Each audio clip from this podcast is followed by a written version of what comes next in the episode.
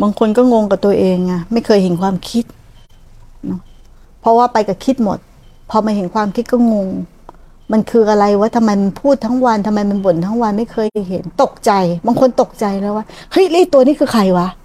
แล้วไอ้ตัวที่ดูคือใครวะ แล้วสรุปว่าตัวไหนคือตัวกูวะ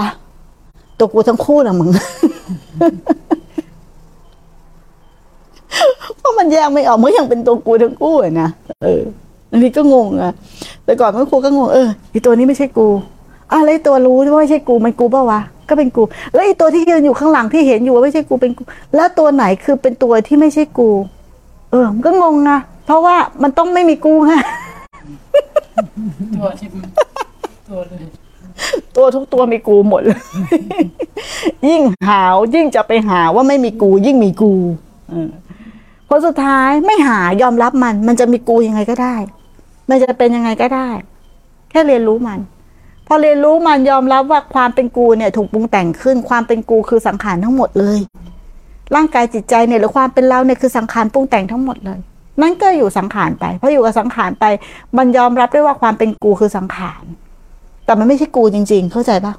มันไม่ใช่กูที่ว่าเป็นของกูของกูความเป็นกูคือสังขารปรุงแต่งน่ะ ตรงนี้ต่างหาก มันถึงจะสิ้นกูไปได้ คนปฏิบัติต้องเป็นอย่างนี้แหละ พยายามจะทำลายผู้รู้ไงมีผู้รู้ไม่ได้ ต้องทำลาย เพราะเคยได้ยินมา พื้นฐานก็ยังไม่มีเนาะรากฐานก็ไม่ยังไม่มีความตั้งมั่นก็ยังไม่มีจะทำลายผู้รู้แล้ว เนาะเอาสูงสุดเลยนะเออ ถามมาถึงสูงสุดเลยทำลายผู้รู้นะ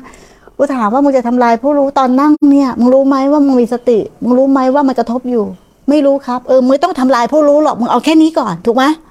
ถ้าตรงนี้มึงยังไม่มี มึงจะไปทำลายผู้รู้ยังไง มึงจะเอาตัวมึงไปทำลายผู้รู้หรอ เอาจิตไปทำลายจิตหรอ เพื่อไม่ให้มีจิต มึงก็หลงสังขารไปทั่วน่ะ ตีโจทย์กันผิด ตั้งสมมุติฐานผิด มันก็ผิดหมด เริ่มด้วยมิจฉาทิฏฐิ ไม่ได้เริ่มต้นด้วยสัมมา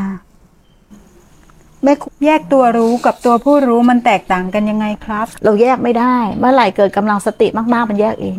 อย่าพยายามที่จะแยกมันเลย แม่ครูแนะนำเลยเนาะสร้างเหตุอย่างเดียว